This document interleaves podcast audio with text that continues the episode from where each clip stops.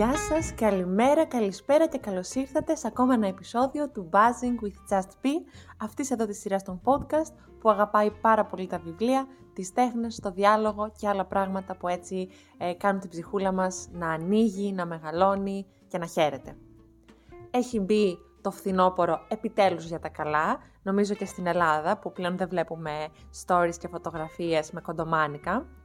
Εδώ πέρα το Βερολίνο είναι σχεδόν χειμωνιάτικο θα έλεγα. Έχουμε περάσει εκείνη την πανέμορφη φάση που όλα ήταν πορτοκαλί και καφέ και τα φύλλα έπεσαν και ήταν ονειρικά τέλος πάντων. Και περνάμε στη λίγο πιο καταθλιπτική ε, στιγμή. Ελπίζω αυτός ο χειμώνας να μην έχει την τόσο βαριά αίσθηση όσο το περσινό, αλλά εδώ θα είμαστε και θα τα λέμε κάθε εβδομάδα. Αυτό το επεισόδιο είναι αφιερωμένο στην Γιώτα Τεμπρίδου και στον Διήγη μας, το βιβλίο της που κυκλοφόρησε την περσινή άνοιξη από τις ακυβέρνητες πολιτείες.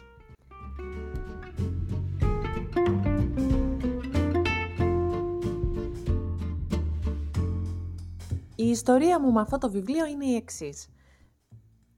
Γνωρίζω την Γιώτα Τεμπρίδου από το φιλολογικό ε, στο Απιθύτα, δεν την είχα ποτέ καθηγήτρια ή κάποια συναναστροφή μαζί της, αλλά με τον ερχομό μου στο Βερολίνο, εδώ πέρα η φίλη μου η Μαρία είναι μεγάλη θαυμάστριά της, οπότε κατά διαστήματα μας έστελνε κείμενά της στο facebook, μας έλεγε κάτι για εκείνη, κάτι που έκανε και την ανέπνευσε, όλο και υπήρχε στις συζητήσεις μας. Έτσι λοιπόν εκεί κατά το καλοκαιράκι η Μαρία διάβαζε αυτό το καινούριο βιβλίο της Τεμπρίδου, το Δίγη μας. Το βλέπω, το ρίχνω μια ματιά και με κερδίζει.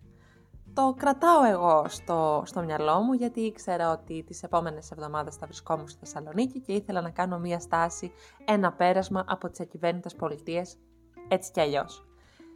Έτσι και έγινε λοιπόν, fast forward λίγες εβδομάδες μετά, σε ένα εξαιρετικά καυτό πρωινό στα τέλη Ιουλίου στη Θεσσαλονίκη, στις ακυβέρνητες. Έκανα μία μαζοξιά βιβλίων και μέσα σε αυτά ήταν και ο διήγη μας. Και τώρα ήρθε η ώρα του να το πιάσω στα χέρια μου αυτό το μικρό βιβλιαράκι, μόλις 88 σελίδων, σε αυτό το μικρό μέγεθος κιόλας, το οποίο δεν σε προειδεάζει για τίποτα, ειδικά αν δεν έχεις ξαναδιαβάσει τεμπρίδου ή αν, δεν ξέρω, δεν είσαι γνώστης ή γνώστρια του τι πραγματεύεται και με τι καταπιάνεται η τεμπρίδου, σε ξαφνιάζει πάρα πολύ. Εμένα προσωπικά με βρήκε εξαιρετικά απροετοίμαστη. Δυο βιογραφικά λόγια για την Τεμπρίδου, η οποία γεννήθηκε στην Ορεστιάδα και μετά έκανε ένα πέρασμα από Θεσσαλονίκη, Κέρκυρα, Θεσσαλονίκη, Δράκια, Θεσσαλονίκη ξανά. Ασχολείται με τη λογοτεχνία ερευνητικά και αλλιώς. Εκτός από βιβλιοπαρουσιάσεις και μελέτες, γράφει μικροδιηγήματα κυρίως. Κυκλοφορούν οι συλλογές «Η οδή που δεν έγραψα» και άλλες ιστορίες το 17, «Διαδοχικές ασυνέχειες» το 18, «Τα Ιωγενή» το 20, «Διαλεκτική» με τον Χρήστο Κολτσίδα το 22. Και τώρα αυτό το διήγημα στο 23 με ένα πάρα πολύ ωραίο εξώφυλλο το οποίο από ό,τι διαβάζω εδώ είναι ένα σχέδιο της ίδιας της Τεμπρίδου. Και πάμε τώρα να διαβάσουμε το οπιστόφυλλο. Ο διήγημα αποτελεί μια οδυνηρή άσκηση απελευθέρωσης που αρθρώνεται σε 12 ενότητες σπονδύλους.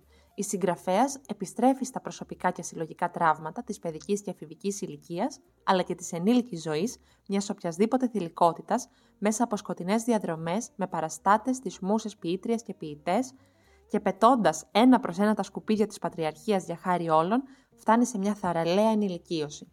Ενηλικίωση προσωπική, μα παράλληλα και λογοτεχνική αν στα προηγούμενα έργα της Ιτεμπρίδου άγγιζε διερευνητικά τα όρια της ποίησης και πεζογραφίας, στον διήγημα τα αγνοεί ρητά και επιδεικτικά, σφυριλατώντας με σθένος τη μοναδική φωνή της. Ο διήγημας, με το ίδιο του το όνομα, σφίγγει πάνω του το δικαίωμα στον αυτοπροσδιορισμό, βγάζοντας τη λυτρωτική κραυγή «Είμαι ό,τι θέλω εγώ». Ακριβώς έτσι πάει αυτό το βιβλίο. Ό,τι προγραμματικά δηλώνει το καταφέρνει ένα προς ένα. Εγώ ενδεχομένως θα σας έλεγα ότι πρόκειται για μία συλλογή διηγημάτων. Η ίδια η Τεμπρίδου το αρνείται αυτό και λέει ότι το έγραψε το βιβλίο αυτό σαν μια νουβέλα. Εδώ μπορεί ο κάθε αναγνώστης και η αναγνώστρια να κάνουν τις δικές τους επιλογές, αν θα ακολουθήσουν αυτή την κατεύθυνση ε, της συγγράφησας, όπως θέλει να αυτοπροσδιορίζεται και να αυτό αποκαλείται είτε μπρίδου, είτε τέλος πάντων το δικό του ή της αναγνώστης αναγνώστρια δρόμο και πορεία.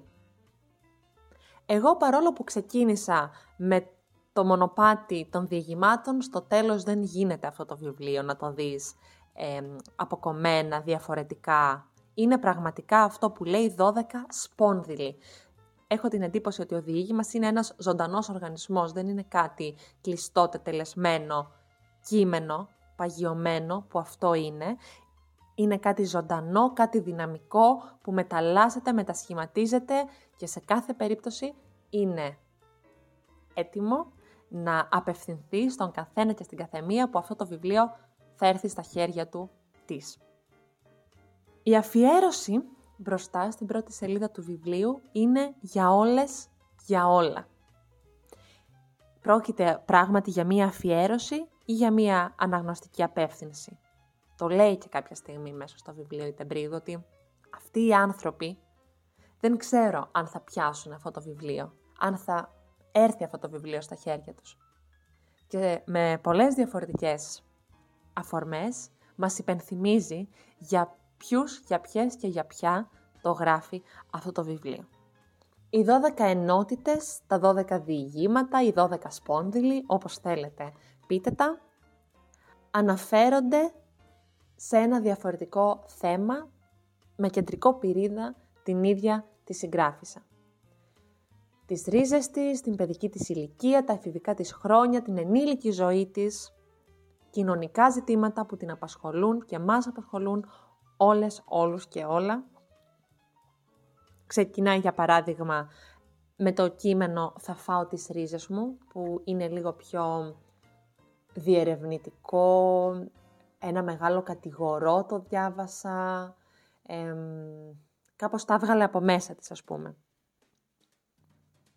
Μιλάει για τους πατριάρχες, μιλάει για τη μητέρα της, για τον θείο, για τη δασκάλα. Μετά έχουμε ένα καταπληκτικό δημιούργημα, το οποίο έχει τίτλο «Καταλαβαίνεις μικρή Ελένη μου, καταλαβαίνεις». Πρέπει να, το, πρέπει να το διαβάσετε αυτό για να καταλάβετε ακριβώς τι θα γίνει. Μετά είναι οι ομόκλινες, μετά είναι μία οδή στην ποίηση που είναι το κάτι άλλο, πολύ απολαυστικό κείμενο, η δική μας ξένη, πάρα πολύ καταγγελτικό κείμενο. Μετά έχουμε ένα κείμενο για τις γυναικοκτονίες.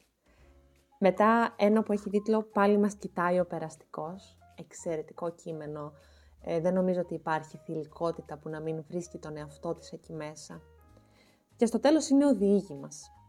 Ο τρόπος που διάβασα εγώ αυτό το βιβλίο είναι σαν να άκουσα μία τεράστια κραυγή. Μία κραυγή που την κρατούσες μέσα σου για τόσο καιρό, για τόσα χρόνια, με τόσες διαφορετικές αφορμές που σου έχει προκαλέσει τόσα πολλά πράγματα και επιτέλους βρίσκεις τη δύναμη να τα βγάλεις από μέσα σου, να, να τσιρίξεις, να αναφωνήσεις και να το ακούσει ο κόσμος. Είναι ένα τόσο δύσκολο, βαθύ, αλλά παράλληλα απελευθερωτικό ανάγνωσμα που παρόλο που είναι τόσο μικρό, μου πήρε καιρό να το διαβάσω, γιατί και εδώ υπάρχει αυτή η αμφισημία, το ότι είναι τόσο προσωπικό, αλλά και τόσο συλλογικό παράλληλα. Η φωνή της Τεμπρίδου μας εκπροσωπεί όλες. Θα αφήσω το κείμενο να μιλήσει από μόνο του, διαβάζοντας κάποια επιλεγμένα αποσπάσματα. Καθαρή τύχη, καθαρή ατυχία να σε γεννήσουν άνθρωποι καλοί, να σε γεννήσουν άνθρωποι κακοί, να γεννηθείς δίπλα σε ηφαίστειο ή σε σπίτι στο λιβάδι. Να γεννηθείς σε έπαυλη ή στη μέση του δρόμου. Θέμα τύχης. Να γεννηθείς στη μέση του δρόμου επειδή δεν πρόλαβαν να φτάσουν στο νοσοκομείο ή επειδή δεν έχουν σπίτι. Θέμα τύχης. Μεγάλωσα σε αυτό το πράγμα που έλεγε πως τα καλά παιδιά αγαπάνε υποχρεωτικά τη μαμά και τον μπαμπά και πως πρέπει να είμαστε όλα καλά παιδιά. Αλλά κανείς δεν εγγυήθηκε ποτέ μια καλή μαμά και έναν καλό μπαμπά. Μεγάλωσα και με ρώταγαν ποια γιαγιά αγαπάω πιο πολύ, να διαλέξω. Δικαίωμα δεν μου έμαθαν τι πάει να πει. Είναι μέρες έκτοτε που το μόνο που σκέφτεσαι Το μόνο που βλέπεις είναι εκείνο το σκηνικό. Ξέρεις λεπτομέρειες που δεν γνωστοποιήθηκαν, δεν τις αντέχεις, δεν τολμάς να τις τάψεις, δεν μπορείς να ξεχάσεις. Θα μπορούσατε να κοιμηθείτε μετά από αυτό. Κι όμως υπάρχει ακόμα ουρανός. Από κάτω του τα σκηνικά συνεχίζονται. Οι παρενοχλήσεις, οι βιασμοί συνεχίζονται. Οι βιαστές βγαίνουν λάδι, κυκλοφορούν ελεύθεροι, δεν τους πειράζει κανείς. Πάλι εσύ κινδυνεύεις. Πάλι εσύ ζεις με φόβο. Εκείνη και αυτή. Εγώ συχαινόμουν από μικρή της φούστας, αλλά σε κάθε γιορτή με ανάγκαζαν να φορέσω. Δεν με ρωτούσαν, ακόμη δεν καταλαβαίνω πώς γίνεται να μην με ρωτούσαν. Γενικά δεν θυμάμαι να με ρωτάνε πώς νιώθω και αν θέλω το ένα ή το άλλο. Όμως το σώμα που έντυναν όπως ήθελαν ήταν δικό μου. Τα τραύματά του εγώ τα κουβαλάω, όχι αυτή. Προσπαθώ να επιλέξω αποσπάσματα, αλλά δεν ξέρω ποιο από τα κείμενα, διηγήματα, σπονδύλους, οτιδήποτε, να διαλέξω. Ιδανικά θα ήθελα να σας διαβάσω όλο το βιβλίο. Οπότε η λύση σε αυτό είναι απλώς να πάρετε το βιβλίο στα χέρια σας και να το διαβάσετε. Θέλω να σας διαβάσω ένα μικρό απόσπασμα από το κείμενο για την ξένη. Κοιτάω την ξένη. Είμαι στο παράθυρό μου και κοιτάω την ξένη. Η ξένη δεν είναι στο απέναντι διαμέρισμα. Περνάει κάτω από το παράθυρό μου. Δεν ξέρω που πάει. Σημασία έχει να ξέρει εκείνη που πάει. Σημασία έχει να έχει κάπου να πάει. Εκείνη δεν ξέρει που πάει. Αλλά αυτό εγώ δεν μπορώ να το ξέρω. Έτσι δεν ανησυχώ που η ξένη δεν έχει που να πάει. Στην οθόνη μου βλέπω την ξένη. Εκείνη δεν μπορεί να με δει. Φοράω καινούριες πιτζάμες, είναι ροζ και μου πέφτουν μεγάλες. Αλλά εκείνη δεν μπορεί να με δει. Όπου και να στρέψω το βλέμμα μου, Βλέπω την ξένη. Μέσα μου αναπαύεται η ξένη. Είναι νεότατη και είναι γερασμένη. Είναι 18, 37, 45, είναι 60 και μοιάζει 70. Είναι κοντούλα με κοτσίδες. Είναι ψηλή και δεν έχω δει ποτέ τα μαλλιά της. Πρέπει να έχει τα πιο όμορφα μαλλιά. Φοράει μαντίλα και είναι λιπόσαρκη. Φοράει μπουργκα, τυράντες παπηγιών. Είναι καλυμμένη με ύφασμα. Δεν ξέρω πώς μοιάζει το σώμα της. Τα λέει όμως όλα το πρόσωπό της. Το στόμα της δεν λέει τίποτα. Είναι βουβή η ξένη σαν παλιά ταινία, αλλά δεν είναι ασπρόμαυρη, ούτε λευκή. Στα μάτια της είμαστε όλες ξένες. Αυτή είναι η εισαγωγή του διηγήματος. Και μετά εννοείται από το τελευταίο κείμενο, το, τον διήγημα, το οποίο νιώθω ότι είναι τόσο προσωπικό της Τεμπρίδου, δεν θα μπορούσα να, να μην κλείσω αυτό το επεισόδιο και αυτή την μικρή επιλογή αποσπασμάτων από μία πρόταση που τη διάβασα ξανά και ξανά και ξανά και όσες μέρες είναι που έχω τελειώσει το βιβλίο, επανέρχεται στο μυαλό μου συνέχεια. Έχει γραφτεί εκεί. Την ώρα που περιμένεις κάτι να αποδείξω, σφίγγω πάνω μου το δικαίωμά μου στον αυτοπροσδιορισμό. Είμαι ό,τι θέλω εγώ. Λοιπόν, είναι ένα πολύ μικρό βιβλίο, το οποίο θα γυροφέρνει στο μυαλό σας συνέχεια. Ελπίζω αυτό το βιβλίο να σταθεί επίσης και η αφορμή για να ψάξετε την Τεμπρίδου περαιτέρω. Τη βρίσκεται επίσης και στη Βλάβη, το λογοτεχνικό περιοδικό που κυκλοφορεί τους τελευταίους μήνες, ανατρίμηνα.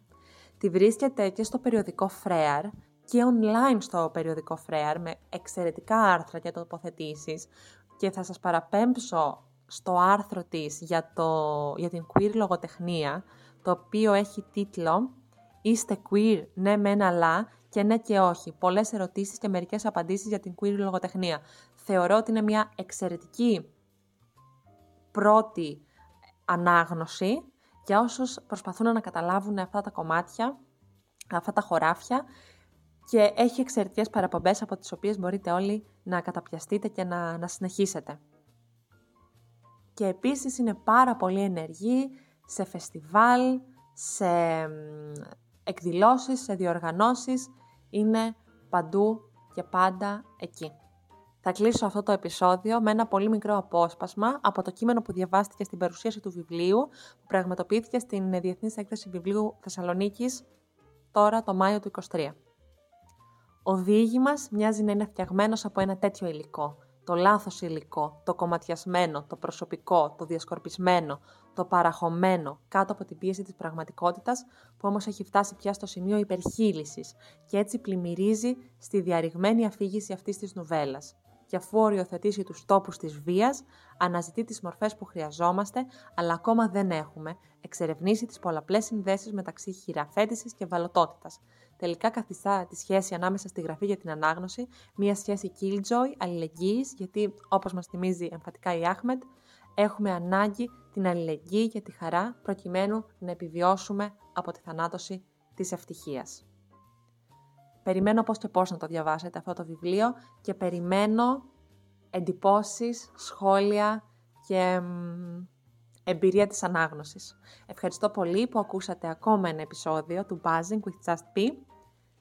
Αν φτάσατε μέχρι εδώ και σας άρεσε αυτό το, το podcast, μην ξεχάσετε να το μοιραστείτε με τους φίλους σας, να μας ακολουθήσετε στα social, justbgr.